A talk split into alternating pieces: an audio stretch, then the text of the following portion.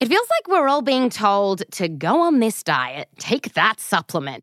Ozempic will give you depression, but you know what'll cure that? Weed. Or you could try to balance your hormones. At Science Versus, we're like, what the f is going on? Forget the crap online and listen to Science Versus. Just the facts. Oh, and a bunch of stupid jokes. What is a ghost's favorite fruit? Blueberries. That's Science VS. New season out on Spotify soon. Due to the graphic nature of this week's crimes, listener discretion is advised. This episode includes discussions of violence and murder that some people may find offensive. We advise extreme caution for children under the age of 13. Piper tried to control her fidgeting as she waited in the airport security line. She had heard on the news that after 9 11, TSA agents received special training in how to identify a suspicious person. Piper wasn't a terrorist, but she was traveling under a false identity. She couldn't afford anyone looking too closely at the stolen driver's license she carried.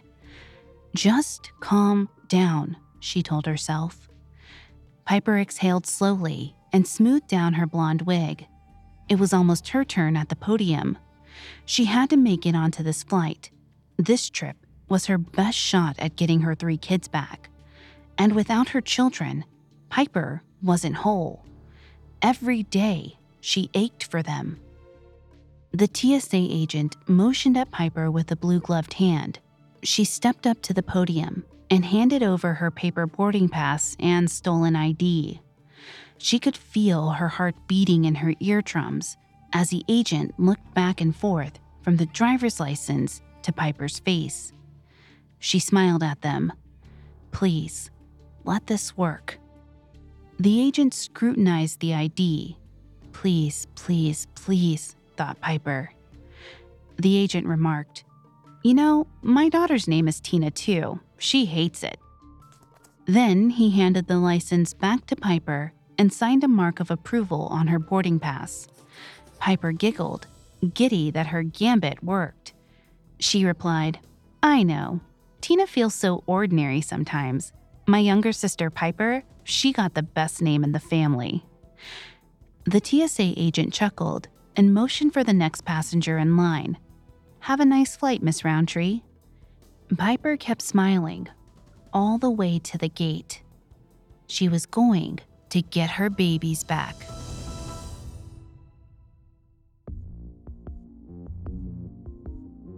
Hi, I'm Lainey Hobbs, and this is Crimes of Passion, a Parcast original.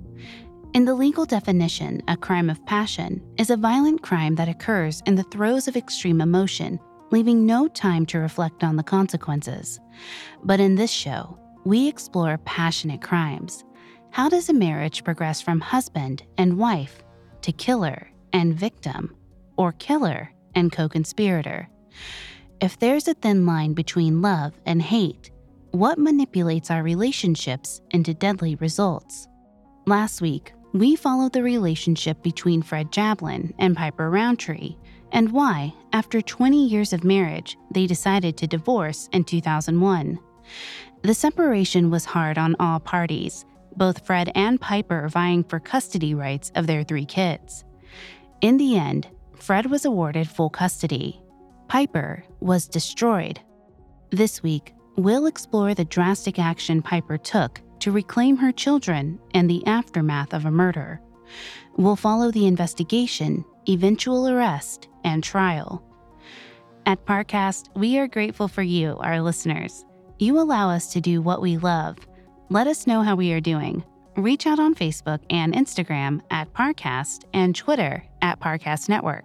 And if you enjoyed today's episode, the best way to help is to leave a five star review wherever you are listening. It really does help us. We also now have merchandise. Head to parcast.com slash merch for more information.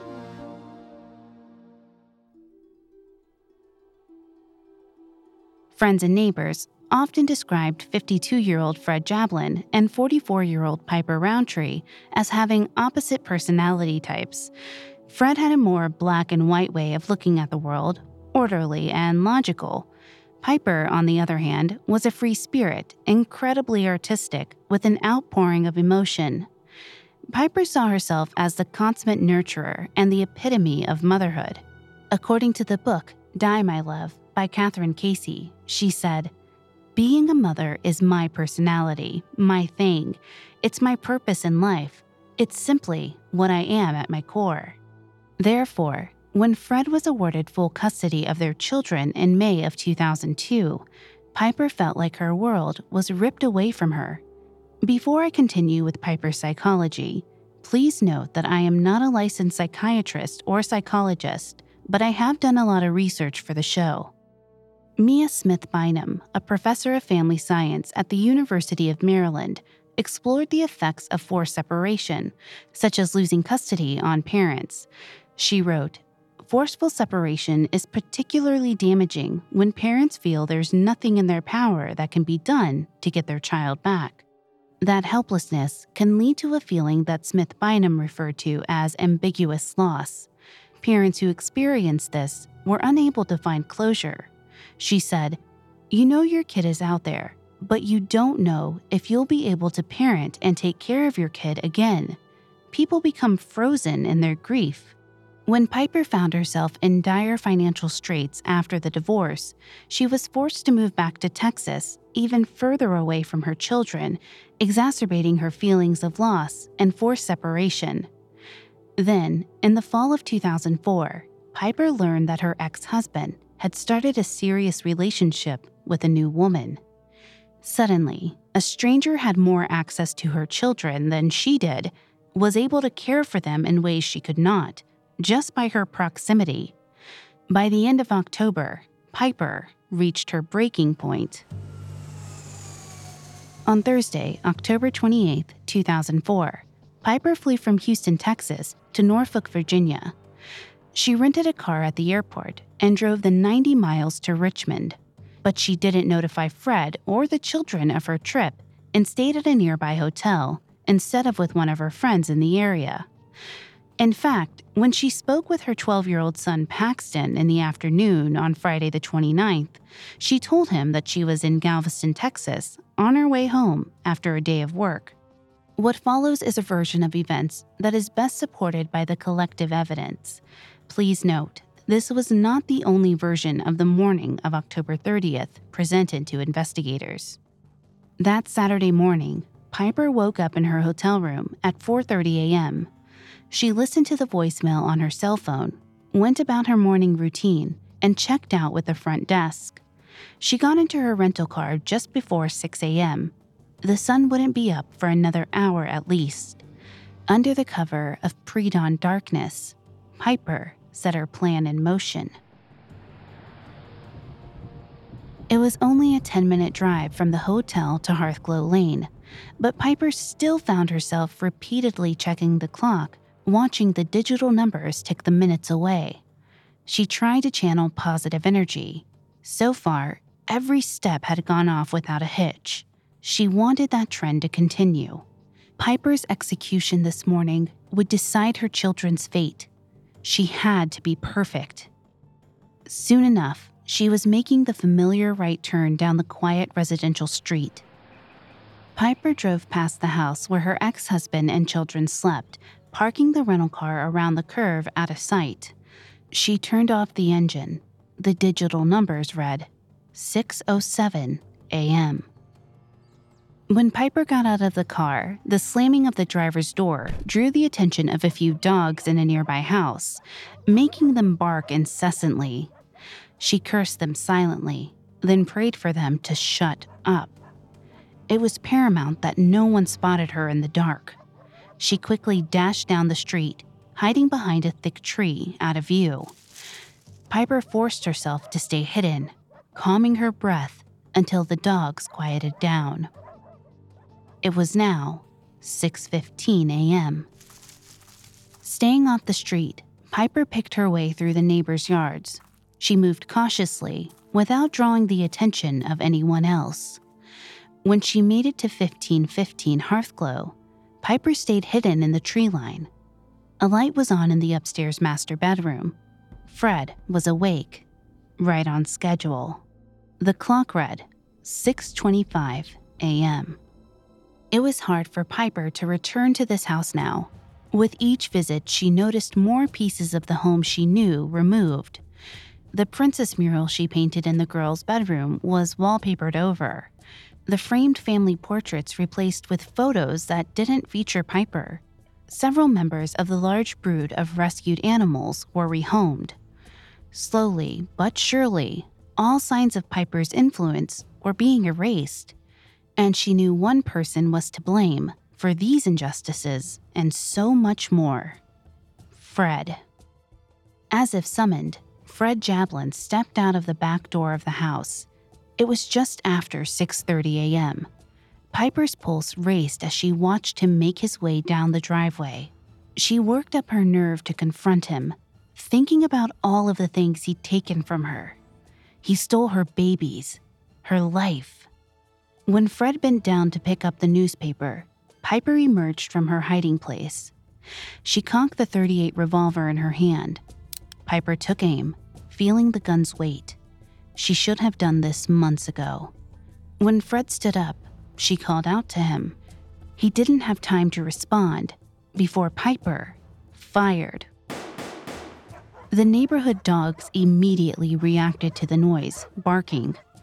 Piper dashed across the grass and into the darkness, sprinting as fast as she could to the rental car. Her heart pounding, hands shaking from adrenaline, she fit the key into the ignition and brought the car to life. She gripped the steering wheel tight and sped off down the street. She'd been perfect. The dogs weren't the only ones who heard the gunfire that morning. According to Kathryn Casey's book, Die My Love, Fred Jablin's neighbor, Bob McArdle, was laying in bed already awake on the morning of October 30th. He recognized the three successive bangs as gunshots and immediately called 911. However, when the police arrived and did a sweep of the surrounding area, they found nothing out of the ordinary. They told Bob that this wasn't uncommon. Sometimes they never discovered the source of random gunfire. After the police left, Bob went about the business of starting his day. He and his wife, Doreen, got dressed and leashed up their own dog for their customary morning walk. When they reached the Jablin house, Bob and Doreen stopped short at something in the driveway. The sun wasn't up yet when the police searched earlier, now, in the early morning light, the source of the gunshots was revealed. Laying on the driveway, next to his car, was Fred Jablin's lifeless body. Bob and Doreen immediately resummoned the police. The police worked quickly to assess the scene. Paramedics attended to Fred Jablin's body and officially pronounced him dead. Neighbors informed the officers that the three Jablin Rountree children were so far unaccounted for. Officer Robbie Reamer, unsure of what he would find inside the house, led a SWAT team through the back door. He discovered the children, unharmed, in their bedrooms. He told them that they needed to leave the house and escorted them to safety. Once they were in a more secure location, it would fall to the Special Victims Unit to inform 15 year old Jocelyn, 12 year old Paxton, and eight year old Callie that their father was dead.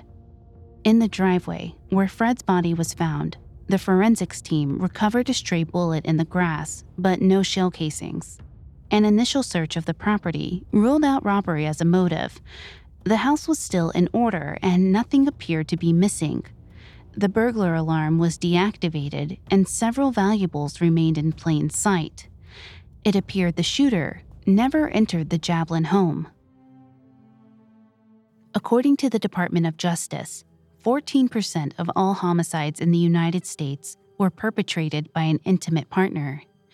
In addition, separated and divorced men and women represented the highest rates of homicide.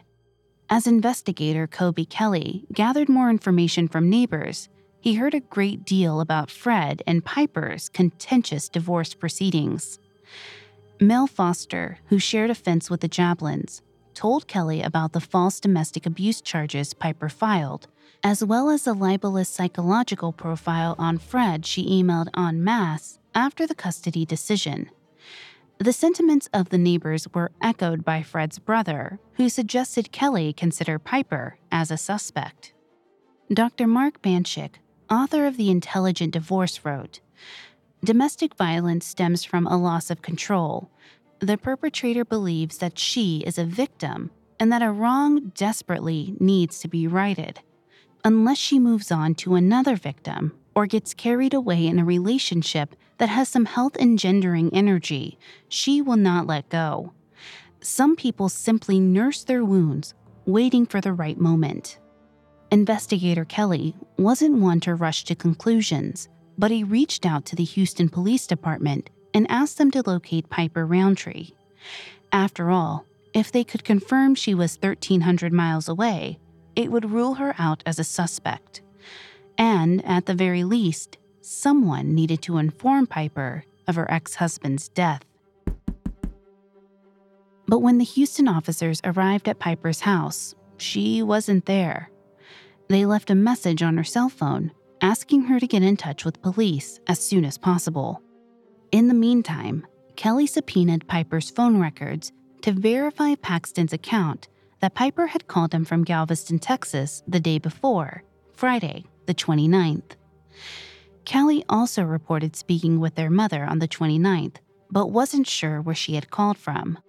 However, phone records indicated that Piper's cell had pinged off towers in Virginia both on Friday the 29th and Saturday the 30th.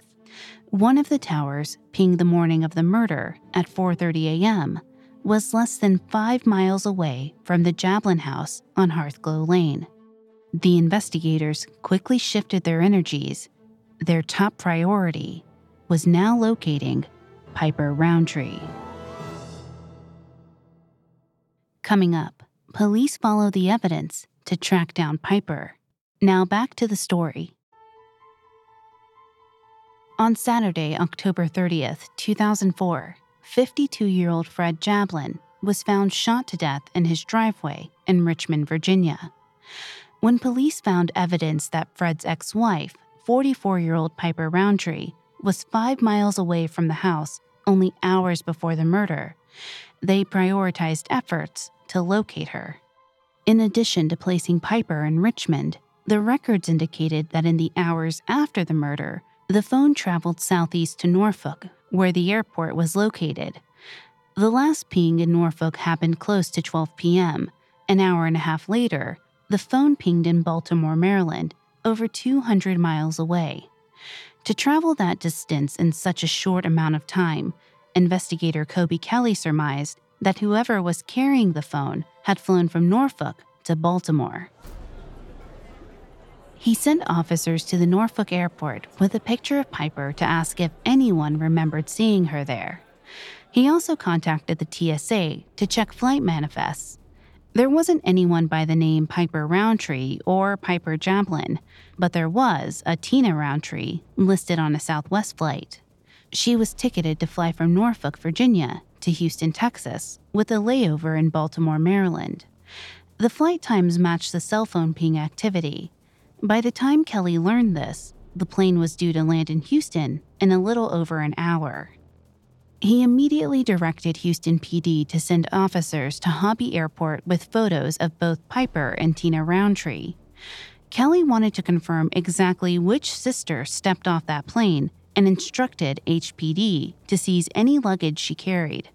Houston officers Breck McDaniel and David Ferguson arrived at the gate with only minutes to spare before the 80 Southwest passengers started deplaning.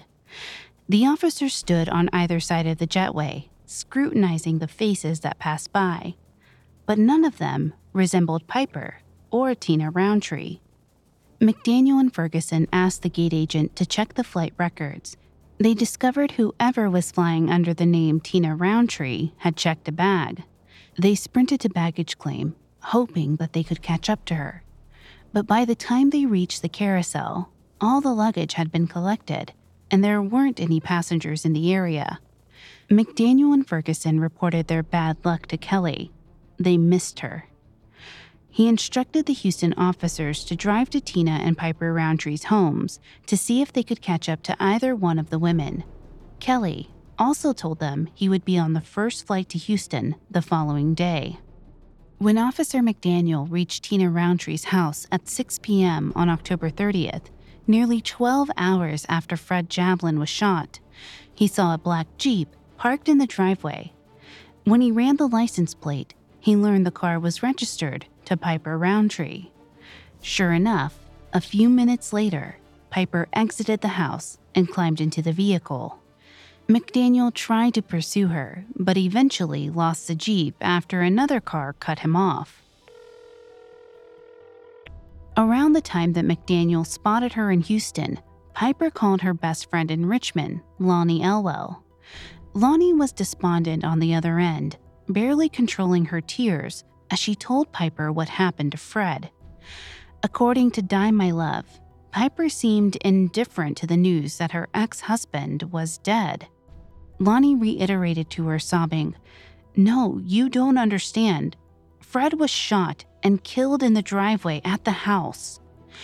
But according to Lonnie, Piper only wanted to talk about the kids, where they were, and when she would be able to pick them up. Stunned, Lonnie told Piper to talk to the police, and they hung up.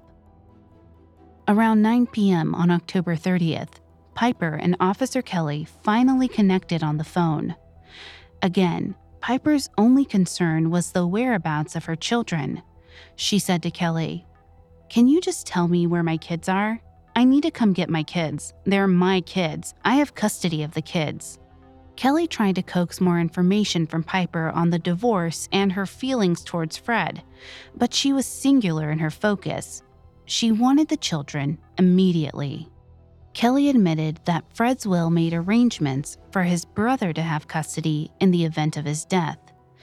That information made Piper furious. She eventually hung up on Kelly, and when he called back, her phone went straight to voicemail. He would be forced to continue their conversation the next day in Houston. While Houston PD Officer Ferguson waited for Richmond PD Officer Kelly to arrive at the airport on the morning of October 31st, Officer McDaniel sat in an unmarked police car in front of Piper Rountree's house. Around 10 a.m., McDaniel watched Piper's black Jeep park in the garage. Once Kelly landed, he and Ferguson headed over from the airport. Together, the men knocked on the front door of Piper's house. But once again, no one answered. Kelly rang the doorbell. Still, nothing. They double checked the garage. Through the window, they could see the Jeep parked inside. They tried the front door again, knocking and ringing the bell. Kelly called Piper's phone, and he heard it ringing inside the house, but no one answered.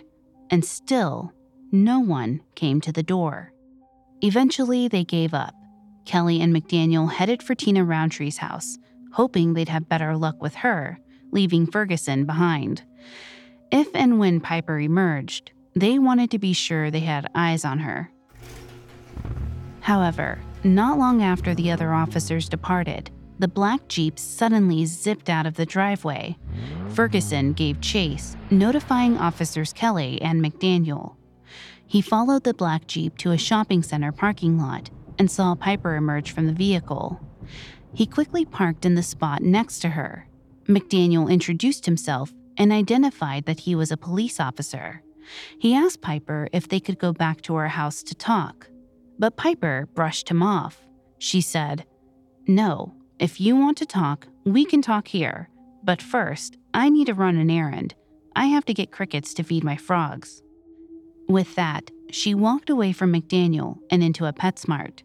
He called investigator Kelly with the update. The other officers raced to meet him at the strip mall. But before they could arrive, Piper reemerged from the pet store. She bustled past McDaniel and climbed back into her Jeep. He tried to stop her, telling her that police from Virginia wanted to ask her some questions, but she slammed the door in his face and turned the key in the ignition. As she sped away, Piper watched the officer who accosted her in the rearview mirror. She swore under her breath when he hopped into his own car and followed after. Piper knew her rights. and she didn't plan on talking to any of the cops. They could ring her doorbell a million times. She didn't care. Hell, let them pitch a tent in her front yard. She knew they didn't have anything on her. This Gomer Pyle was on a fishing expedition. She recognized him as one of the police officers at the airport the day before. Thank God she'd worn the wig. If they'd caught her traveling with a ticket in her sister's name, she'd have been screwed. But no one saw her get off the plane, and no one saw her in Virginia. She'd been too careful for that. When Piper checked her rear view again, she realized that another police car had joined the tail. They really meant business. She picked up her phone and called her sister. Piper's voice cracked as she said, Tina, I need your help. Tell me what to do. Knowing they'd catch up with her eventually, Piper led the police to a small office building in downtown Houston owned by an attorney, Martin McVeigh. When Piper initially moved back to Houston, she rented office space in McVeigh's practice, but operated independently with her own clients. She had put a wooden sign in front of the building with both of their names on it, but hers was now painted out. Eventually, she decided to leave the law for a different job. But Piper and McVeigh were still friends, and Tina suggested that his office was a good neutral ground to speak with the police. Inside the building, Officer Kelly started off by reassuring Piper that Jocelyn, Paxton, and Callie were safe and being looked after. In fact, he offered Piper the opportunity to speak with the children, knowing how fixated she was on their well being. Once they were able to get the kids on the phone, Piper spent nearly half an hour talking to them. To Paxton, her 12 year old son, she said, Paxton, your dad is dead. I don't want you to be next. Paxton, I'm afraid for you guys. Your Uncle Mike will inherit everything when you die. Paxton, there's probably millions. If I were you, I'd ask for police protection. She added later, your uncle is the only one who would profit from this. Once Piper hung up with her children, Kelly asked her to clarify what he'd overheard her telling the children. What did she think Michael Jablin had to gain from his brother's death? Piper knew that Fred named Michael as his beneficiary. Even if the majority of the estate and insurance money went to the children, Michael would be the one holding the purse strings. She said, Fred did not like Michael. I know that Michael certainly hated me. He hated my sister, and he still hates my family. If you look at money, if you look at position, if you look at opportunity, you know, the normal type of motives, Michael Jablin inherited $2 million or so from Fred's death. He was the one who stood to gain the most. Piper then broke down into tears accusing Michael and Fred of keeping her from the children at all cost. Dr. Mark Banschick identifies several character traps that spouses fall into during a contentious divorce. He would label Piper as a mixture of the victim and the avenger. The victim, he described, is paradoxically ruthless in victimizing anyone who they believe hurt them. They have a powerful sense of justice and self righteousness. The Avenger doesn't just want to win, she wants you to lose. She will not be satisfied until you are hurting. The Avenger sees revenge as an end in itself. When the Avenger is combined with the victim character trap, such people can lose touch with reality. She will stop at nothing to make sure that you cannot be happy. According to Kathryn Casey's book, Piper also pointed the finger at the University of Richmond, where Fred was a tenured professor. She attested that Fred had control of the school's $3 billion endowment and all its employees. Someone from the school might have come after him. In actual fact, the endowment was closer to $1 billion, and Fred had no connection to how it was spent whatsoever. Piper then claimed that Fred had a secret room in the garage she accused him of growing, distributing, and using marijuana. She painted him as a major drug player, suggesting that one of his competitors may have murdered him. She told Kelly that Fred kept a gun in the house. Maybe someone used it to kill him. Kelly asked Piper where she was the morning of the murder. She dodged the question, hemming and hawing, but Kelly insisted. He reassured her that this was also they could rule her out as a suspect. She finally said, I was right here. Kelly asked her to clarify. She was here in Martin McVeigh's office? Piper scoffed. No, not literally in this room, but in the city, in Houston. Kelly brought up the phone call on Friday, the 29th, that Paxton reported. Piper confirmed that she talked to him on her cell phone while on her way home from work in Galveston. Kelly made a note of this. The subpoenaed phone records indicated that at the time of this call, Piper's phone pinged a tower in Richmond, not Galveston. She was lying. Kelly asked her to confirm her cell phone number. She told him that she didn't remember it. Then she added that she had more than one phone. He reiterated that he was gathering this information to try to rule her out as a suspect. They needed to know where she was on Friday and Saturday, the time surrounding the murder. Again, she was cagey, unwilling to answer. She told Kelly that she didn't want to involve her alibi in the investigation. He balked at that, saying, You understand this is a homicide investigation. I don't care if you were buying cocaine from a minister. You know what I'm saying? Piper eventually settled on Tina as her alibi. She stated that she was at Tina's house on Friday afternoon, but she wasn't home. Piper saw her a few times that afternoon when she stopped by during work. That night, Piper had gone out to a bar and met a man, but she didn't want to say who. She didn't want the police reaching out to him. Piper agreed to tell them her full alibi after she had a chance to warn the man of the situation first. After making this agreement, investigator Kelly and the Houston PD officers paid a visit to Piper's sister, Tina Rountree. She was aggressive and refused to answer any of their questions until they restored the three Jablin Rountree children to their rightful custodian, their mother. She promised Kelly that once the kids were safely returned, she would happily confirm Piper's alibi. The officers left, empty handed. The night of October 31st, Piper reached out to her friend, Charles Took, inviting him over for a drink According to Die My Love, Piper asked Charles for help coming up with a way to prove her whereabouts on Friday and Saturday. She had been at Tina's house, but no one other than her sister had seen her. Friday night, she'd gone to a bar and met a man, but he was married and she wasn't certain of his name. She didn't want to tell the police about it, worried that she'd be Jezebeled by the conservative Virginia PD. Multiple times throughout the evening, she mused to him, how does a person prove where they were on a particular date? Charles threw out multiple suggestions. Did she have any receipts from the weekend? No, she hadn't kept any. What about credit card transactions? No, her card had been stolen and her debit card was declined.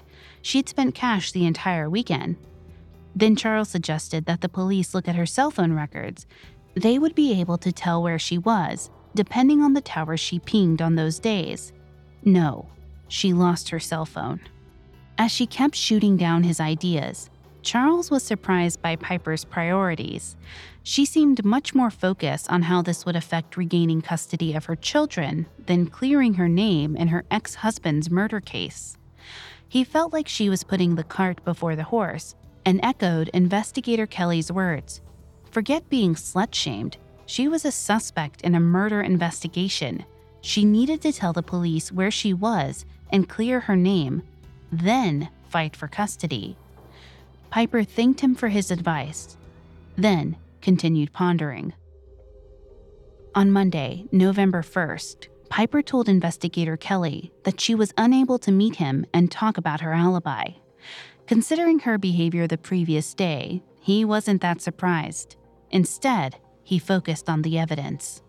The Southwest Airlines ticket in Tina Rountree's name was purchased with a Wells Fargo debit card belonging to a Jerry Walters.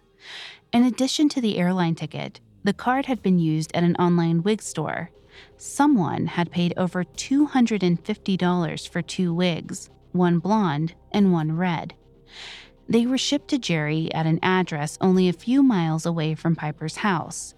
After police were unable to identify one of the Rountree sisters at the airport deplaning, Kelly suspected that Piper might have been traveling in a disguise.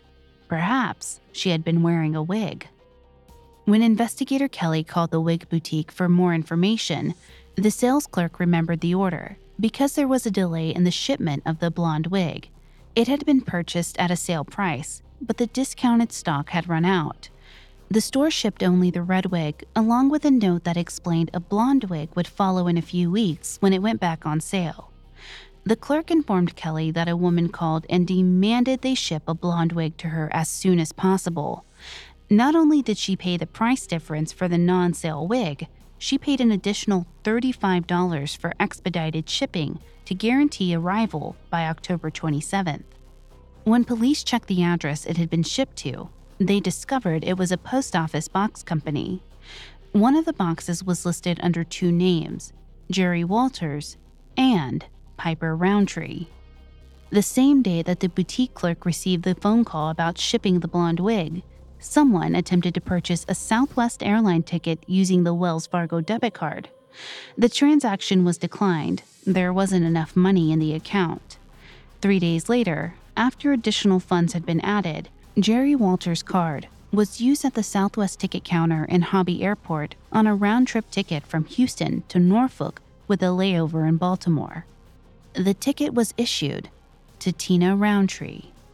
It became clear to investigator Kelly that in order to uncover the truth about Fred Jablin's murder, he had to locate Jerry Walters. Coming up, police connect the final dots in their investigation. Now back to the story.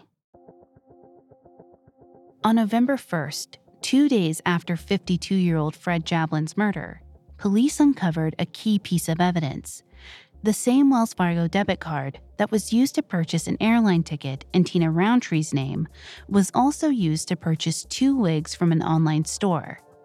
The post office box the wigs were sent to was in the name of both Piper Rountree and Jerry Walters.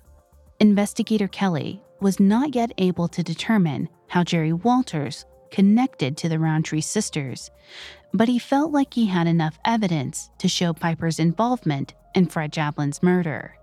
The cell phone pings proved she was in Richmond the morning of the murder. Ordering the wigs in advance proved she planned the crime.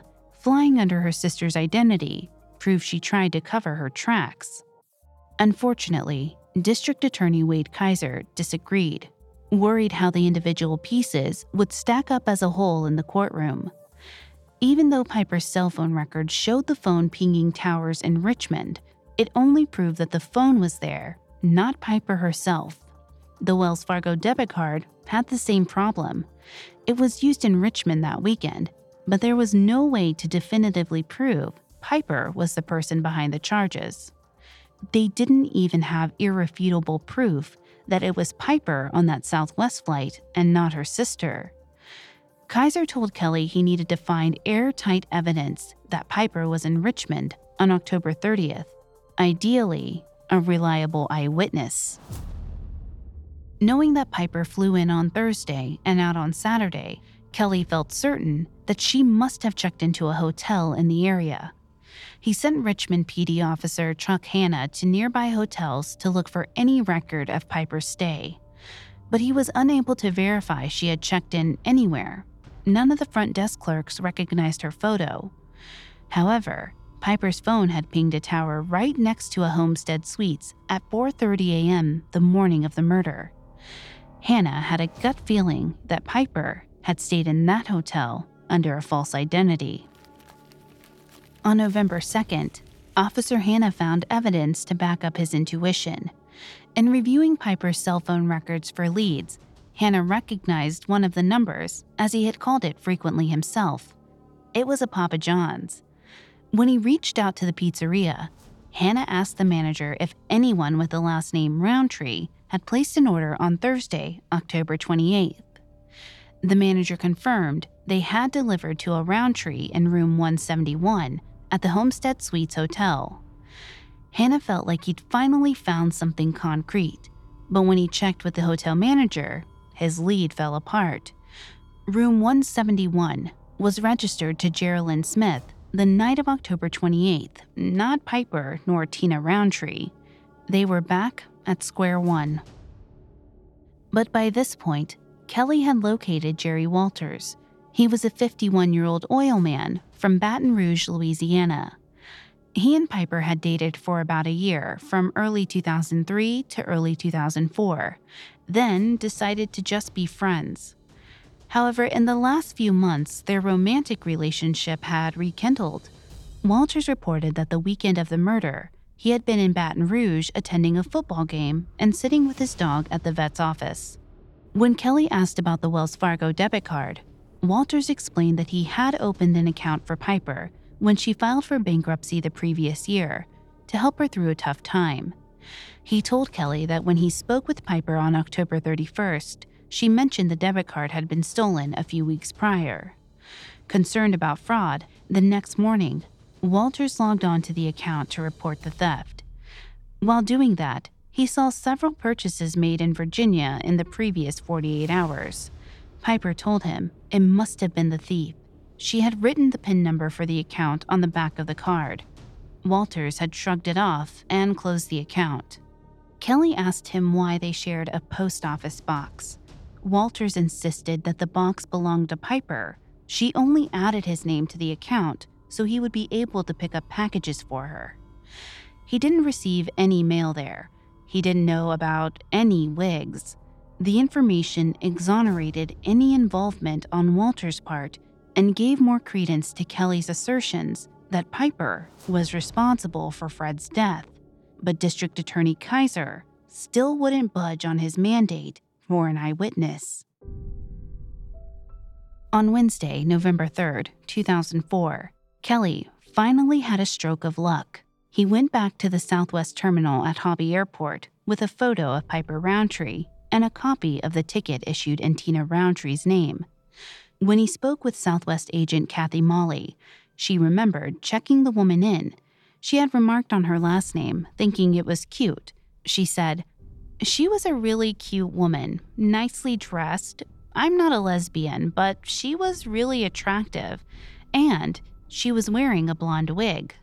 In addition, Molly informed investigator Kelly that this woman had checked a gun in her luggage. At that, Kelly showed her a photo of Piper, asking if she recognized it as the same woman. Molly immediately confirmed that the woman in the photo was the woman she had helped check in, the woman who had checked a gun. Molly had spent at least 10 minutes with her, helping her fill out the paperwork for the firearm and inspecting the gun to make sure it had a legally required cable. There was no doubt in her mind that the woman she helped was Piper. Alan Benestante, a TSA agent who helped Piper with the gun, also spoke with investigator Kelly. He described the weapon as a revolver with a short barrel, a 32 or 38 caliber, with a wood or composite grip. This description matched the ballistics report based on the bullets found at the crime scene. But when Kelly showed Benestante a picture of Piper, he couldn't be 100% sure it was the same woman, remarking that her hair was different. That same day, Richmond PD officer Hanna returned to the Homestead Suites for a Hail Mary. He wanted to speak with Tamiko James, the manager on duty the night of October 28th.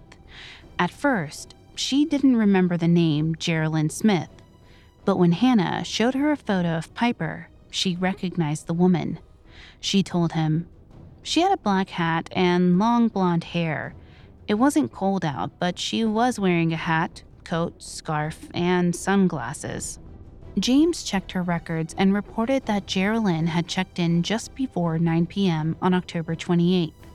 The reservation for a non smoking room was originally in the name Tina Rountree, but when she checked in, the woman paid in cash and asked to change her name on the register. James had agreed and updated the name to Geraldine Smith. James didn't think anything of it. Plenty of people did that for many reasons. She remembered that the woman had seemed nervous and agitated. James thought she might have been trying to hide from someone, like an abusive spouse. In addition to the positive IDs at Hobby Airport, and now the hotel in Richmond. Staff at the car rental agency in Richmond also recognized Piper. Police then uncovered surveillance video from a convenience store that showed a woman with a striking resemblance to Piper. The Wells Fargo debit card had been used there 90 minutes after Fred Jablin was shot. In the video, the woman left in the same make and model car that Piper had rented from the agency. Investigator Kelly prepared to convince the district attorney they had enough to press charges, but as he was about to make the call to Richmond, Piper reached out. She was finally ready to tell Kelly where she was on Friday night and Saturday morning. Piper told him that on Friday, the 29th, she spent the afternoon at Tina's house. Her sister would verify this. That night, she had gone to the bar down the street called Under the Volcano and met a man. Piper couldn't be sure of his name. It was either Steve or Jerry. When Kelly tried to press her on the confusion, Piper got defensive. It wasn't that she couldn't remember, but the man had used both names. Kelly asked if this man could verify she was at the bar. No, her alibi was another man, named Kevin O'Keefe. She gave Kelly his information and encouraged him to reach out. Piper also explained that the next day, Saturday, she emailed a coworker from her home computer. When Kelly told her that they would need to verify that, she ignored the question, pivoting to the next part of her alibi. Around 2:30 p.m. on Saturday the 30th, a neighbor had come over with her daughter selling Girl Scout cookies. She proudly told Kelly that she bought two boxes Thin Mints and Caramel Delights. They were her favorites. Kelly exhaled on the other end of the line. He needed to verify this information and then would get back to her. Piper, perhaps trying to take his temperature, asked if he thought that he'd be able to check her alibi before Monday. She was supposed to attend an emergency custody hearing in Virginia that day. Kelly's support at the hearing would mean the world to her. Piper didn't like Kelly's reply. He committed to testify to whatever is truthful and then hung up. After speaking with Piper, Kelly set to work verifying her story. But when he spoke with Kevin O'Keefe, he contradicted her statement. O'Keefe's bar tab receipts showed that he wasn't even at the Volcano Bar on Friday night, only Saturday night. He had seen Piper there, but not on the night she described. Kelly then spoke with the neighbor she purchased Girl Scout cookies from. The neighbor also contradicted Piper's statement.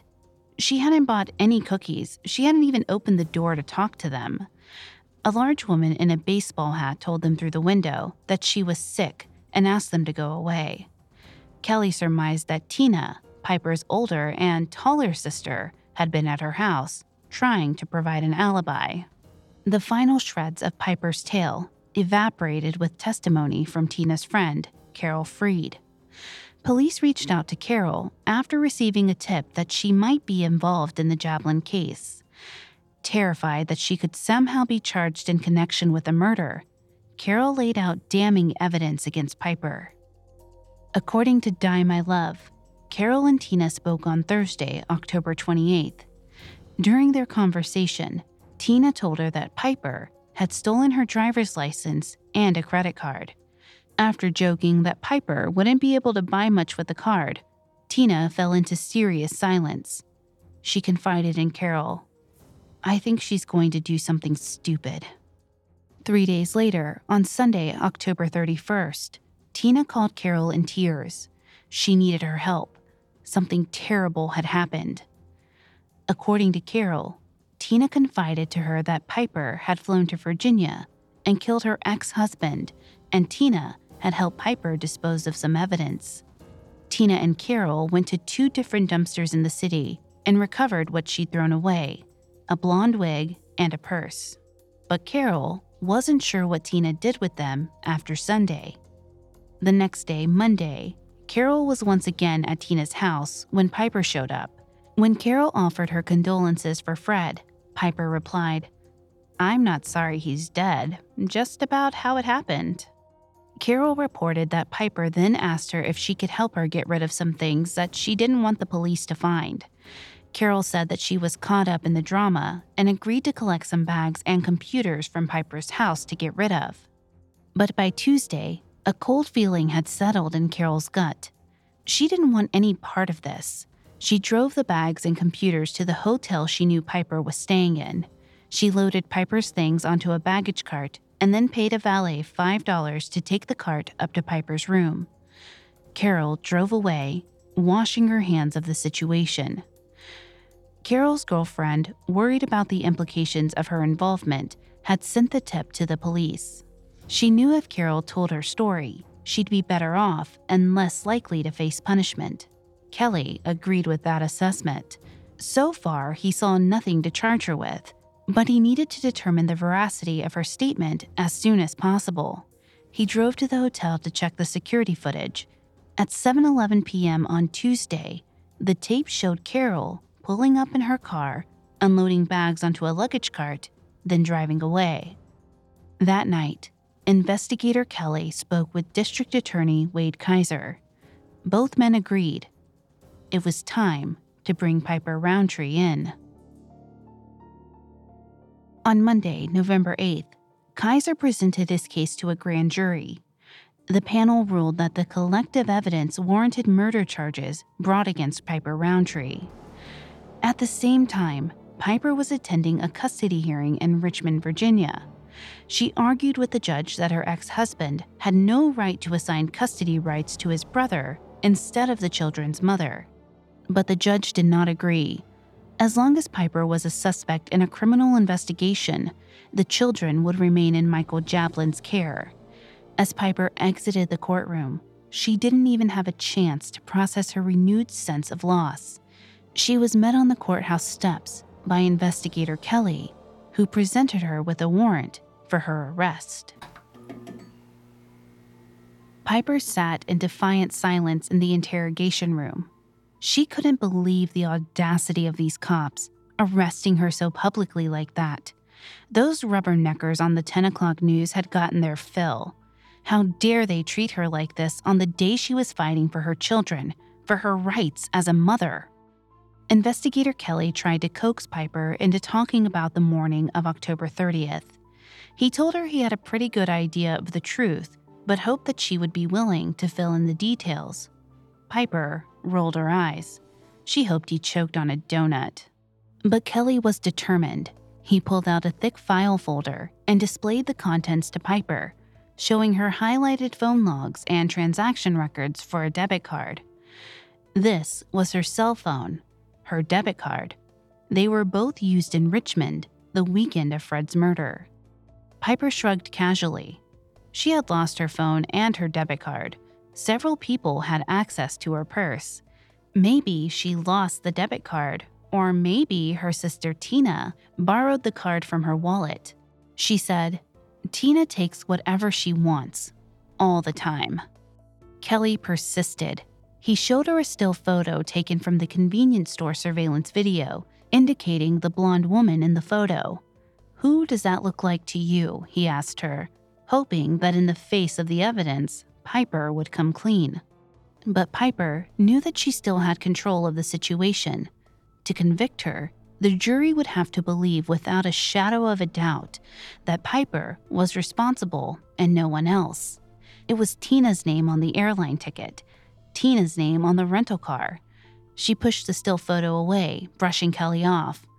I'm not sure who that is. It could be me. It could be my sister Tina. Kelly and Kaiser couldn't believe it. Piper Rountree's defense strategy was to throw her older sister under the bus. Piper's trial was slated to begin in late February 2005. In the meantime, Kelly continued to collect evidence that would bolster the case. He discovered that on October 26, a few days before the murder, Piper had gone to a gun range in Houston to practice shooting with a 38 caliber. He also uncovered a life insurance policy that named Piper the sole benefactor of $200,000 in the event of Fred's death. To confront Piper's assertion that it was Tina who had flown to Norfolk and not herself, Kelly checked the parking logs at Hobby Airport for the weekend of the murder. Piper's black Jeep was recorded in the logs from Thursday, October 28th to Saturday, October 30th. When the trial began on February 22, 2005, DA Wade Kaiser had a mountain of evidence to prove his case. Though investigator Kelly had been frustrated by Kaiser's reticence to act during the investigation, dragging his feet on bringing charges against Piper, he saw the dividends in the courtroom. In only five days, Kaiser buried Piper Rountree. Her defense tried to plant the seeds of doubt in the jury, suggesting again and again that it was Tina Rountree, not Piper, who had gone to Virginia and shot Fred Jablin. But Kaiser had a rebuttal on every point. Piper alleged that Tina often used her cell phone. However, phone records and Piper's own testimony proved that she had called her son Paxton from her cell phone the day before the murder in Virginia. She claimed that Tina owned a 38 caliber gun, but there was no record of a gun registered in her name, and witnesses from the gun range in Houston placed the 38 in Piper's hand. Kaiser stressed to the jury that it was Piper Rountree and not her sister Tina who was on trial. The evidence overwhelmingly pointed to Piper. On February 27th, the jury deliberated for less than two hours. They found Piper guilty of first degree murder and the unlawful use of a firearm. The judge at her sentencing hearing said, The evidence certainly shows that her intent was willful, deliberate, and premeditated. Piper showed absolutely no remorse for her crimes. She was sentenced to life in prison plus three years. After her sentencing, author of Die My Love, Kathryn Casey, went to visit Piper. During their visit, Piper told Kathryn that Fred was an evil man, one with many enemies. She detailed a new theory on who killed Fred. Maybe he was having an affair with a male coworker and someone at the University of Richmond killed Fred to cover it up. Understandably, Casey dismissed Piper's allegations. As of this recording, Piper is incarcerated at the Fluvanna Correctional Center for Women in Troy, Virginia. She spends her time stirring up trouble. In 2017, she filed a lawsuit against the prison for denying her a yoga mat in her cell. A converted Buddhist, she accused them of violating her religious rights. The action was eventually dismissed. Tina Rountree has made public statements of support for her sister multiple times since the trial. The fact that Piper tried to imply that Tina was responsible for Fred's murder doesn't seem to have impacted their relationship. She said in a 2014 interview Piper and I are soul sisters. She is my best friend, and she is a remarkable person. Tina continues to advocate for Piper's release, calling her conviction a terrifying miscarriage of justice.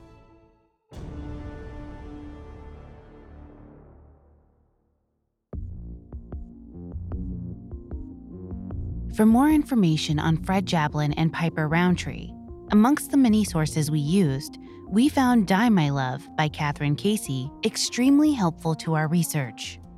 Thanks again for tuning into Crimes of Passion. We will be back Wednesday with another episode. You can find more episodes of Crimes of Passion, as well as all of Parcast's other shows, on Spotify or anywhere else you listen to podcasts. Several of you have asked how to help us. If you enjoy the show, the best way to help is to leave a five star review. Don't forget to follow us on Facebook and Instagram at Parcast and Twitter at Parcast Network. We'll see you next time when true love meets true crime. Crimes of Passion was created by Max Cutler, is a production of Cutler Media, and is a part of the Parcast Network. It is produced by Max and Ron Cutler, with sound design by Michael Langsner. Production assistance by Ron Shapiro and Paul Liebeskind. Additional production assistance by Maggie Admire and Carly Madden. Crimes of Passion is written by Abigail Cannon. I'm Lainey Hobbs.